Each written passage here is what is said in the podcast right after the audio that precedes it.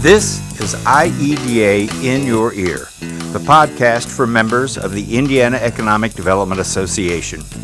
This podcast is powered by the Indiana Municipal Power Agency.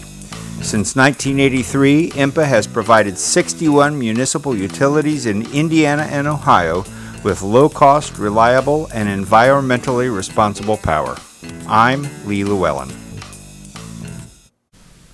For today's podcast, we're going to break from uh, what we normally do. Normally, when we think about the, the podcast that we're doing for IEDA members, uh, we normally think about the podcast being something that would have a, a little bit of a longer shelf life.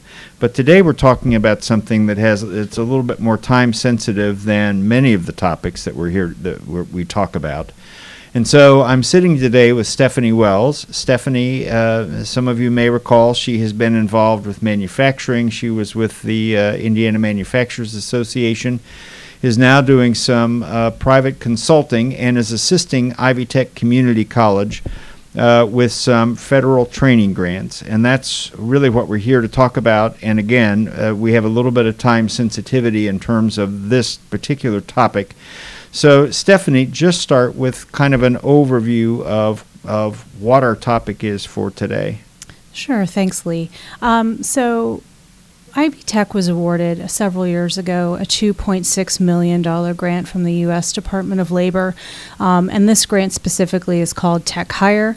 Uh, it was an initiative of the Obama administration, and it was uh, specifically um, made to create opportunities through training uh, and employment uh, work-based learning programs for low-income individuals um, and for other individuals with barriers to uh, employment to get the necessary training so that they could um, create an opportunity to uh, enter the middle class. Um, and specifically, we're to provide training um, in the technology sectors and some advanced manufacturing. So we are in year four of this four-year grant. Uh, the grant is over in June uh, of this year, and so this is our last, um, what we call a cohort. So it's our last push to get as many students in this free technology training as possible.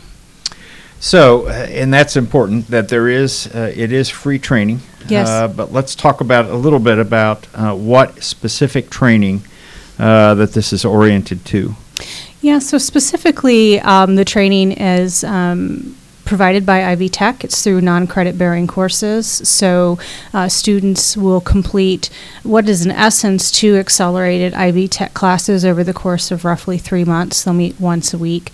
Um, and at the end, uh, so these are in the computer science or um, IT department, uh, and they will uh, be able to test for free for what we call a CompTIA plus certification.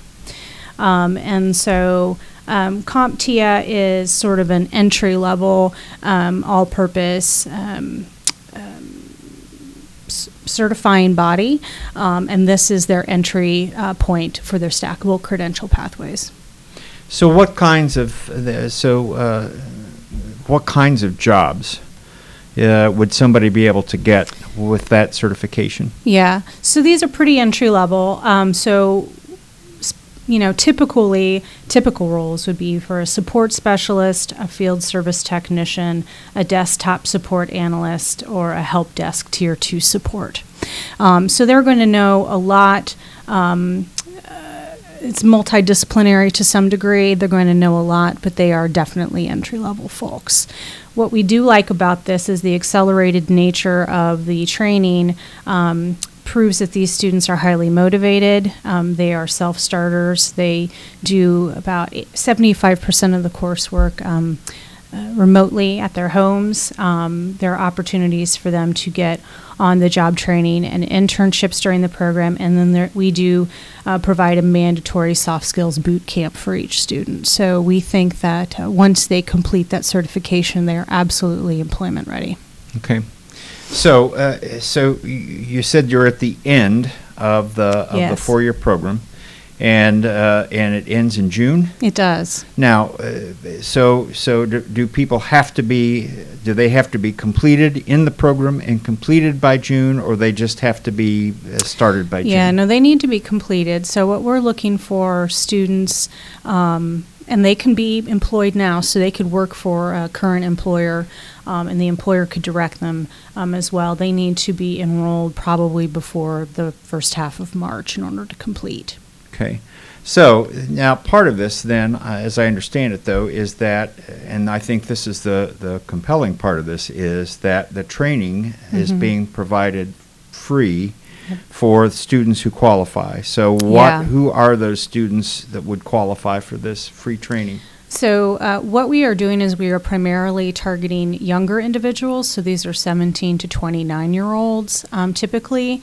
We're looking at those that are underemployed, those that are low income, those that have a disability, um, as well as those who are veterans or spouses of veterans. So, uh, we can help a lot of folks with this, but we are concentrating on those um, younger, uh, younger folks who are between the ages of 17 and 29 primarily. So today we're sitting at the at the uh, uh, Central Indiana campus of Ivy Tech. Yeah. Now, where else is where where would somebody be able to access this training? So, um, in addition to several central Indiana locations, we have Mooresville, Plainfield, and Noblesville, in addition to the downtown Indianapolis campus. Um, campuses that are offering this are Bloomington, Muncie, South Bend, uh, Lake, and Porter counties. Um, and we're also doing some training in um, the Evansville and Fort Wayne campuses as well. Okay. Um, so we talked about again that there is uh, it, it, it's very time sensitive right now. It is. We're trying to get people in by March. So for for IEDA members who are listening to this, um, w- what do they need to do if they if they're trying to rally uh, a workforce and workers in their communities? What do they need to do to try to get somebody uh, signed up for this? So the easiest and first thing that they should do is they should send the students to ivytech.edu slash A plus. That's A P L U S. Um, or uh, So it's not, it's not the, it's not the uh, symbol, it's the word plus. A P L U S, right? All right. Um, and you can go online there. It's a five minute, um, it's not really an application, it's a questionnaire. Um, and so, what will happen is the students will put their information in, it's all confidential, and um, Ivy Tech personnel will take a look at that, determine if they're eligible. If they are not eligible for this program, and we do find that, um, we still try to then offer them the opportunity to take the same courses in the same accelerated model and get the certification through the Workforce Ready grant through the Next Level Jobs program. So we will attempt to serve them one way or the other.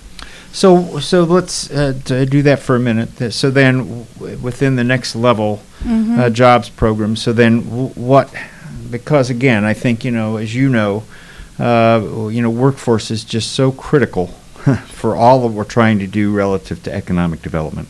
Yeah. So, so, and how we upskill people to do various things. So, how does this work then with next level? If somebody's not eligible for for the the well for the other yeah, program, I think they should work seamlessly um, for the purposes of this certification. Now, what we have seen is several um, students that have not been eligible for the Tech Hire Grant. Um, um, are, are deemed eligible for Workforce Ready grant, and then they have more options than just the comp, uh, A plus certification. And uh, I'd be happy to have a conversation with any of your members about some of the opportunities uh, around different kinds of tech certifications through Workforce Ready grant. The difference between Tech Hire and Workforce Ready, uh, and Workforce Ready is great. Um, Tech Hire provides supportive and wraparound services for eligible individuals. So, the coolest thing about this program is that if a student who has many barriers to, um, you know, being employed and upwardly mobile, um, we can help them with a lot of those. So we can help them with transportation. We can help them with childcare. Um, if they have broadband and technology issues, this is a technology program. We can provide them loaner laptops. We can um, we can provide them a lot of support, tutoring um, that's not really um, eligible or not available rather under the Workforce Ready Grant program. So I think that they work really well together. But this is just a really awesome opportunity if you're eligible for it. Okay. So, uh, um, what haven't we what haven't we covered? We're trying to we're trying to uh, get the word out fairly quickly. Yeah. Uh, so, what haven't I asked you, or what haven't you had a chance to say yet? I think the thing that I'd like for your members to know is that um, even when this program is done, uh, I hope and I fully expect that the United States Department of Labor um, will put more of this kind of programming out on the street. Um, they're using what's called H-1B um, workforce funds. Um, they're very nimble. Um, they're very, I wouldn't say loose, but they are flexible. And so um, we hope that there will be more opportunities like this. And so I think it's not too early to start a conversation with the good folks here at Ivy Tech about if they were to get more of these grant opportunities in the future. we'd like a lot of employer and community engagement um, in the beginning of the program as opposed to the end. So we'd like to uh, make sure that we start those dialogues now um, so that they are relevant for the employers. Um, so I don't think this is just a this this particular grant will be over in June, but I don't think this is the last of its kind that we will see. So let's circle back and, Mhm. and we'll finish up. But uh, f- specifically for the tech hire, Yeah.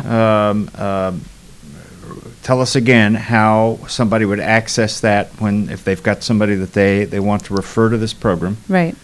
So you would go to ivytech.edu slash APLUS, or you can email me. I'm, I'd be happy to talk to you. Um, my email address is swells97 at ivytech.edu. Okay, and then one more time. Uh, so this is a test for you. Which campuses, uh, where in the state uh, is the tech hire is are is the Yeah. certification training available? So multiple locations in central Indiana, northwest Indiana, South Bend, Muncie, and Bloomington are the primary campuses. Okay. Stephanie Wells has is working with Ivy Tech. Uh, again, this has been a very uh, uh, time-sensitive discussion. Um, we're trying to get uh, students from around the state into the Tech Hire program uh, by March, uh, so that they can actually receive uh, free certification training uh, through the U.S. Department of Labor. Yeah, I did want to, before we uh, close, um, I should have mentioned this earlier. Another great thing about Ivy Tech uh, being the purveyor of this training is while these are being offered as non credit classes and the, the goal is the certification, um, if the students determine that they would like to become a degree seeking student, they do map. Um, to our existing um, associate degree programs in the IT space. So that's a huge boon. We are getting um, a number of students that are starting for the just the one credential and then they're continuing on with their education, which of course we like. Good. All right. All right, Stephanie. Thank you very much. Thanks, Lee.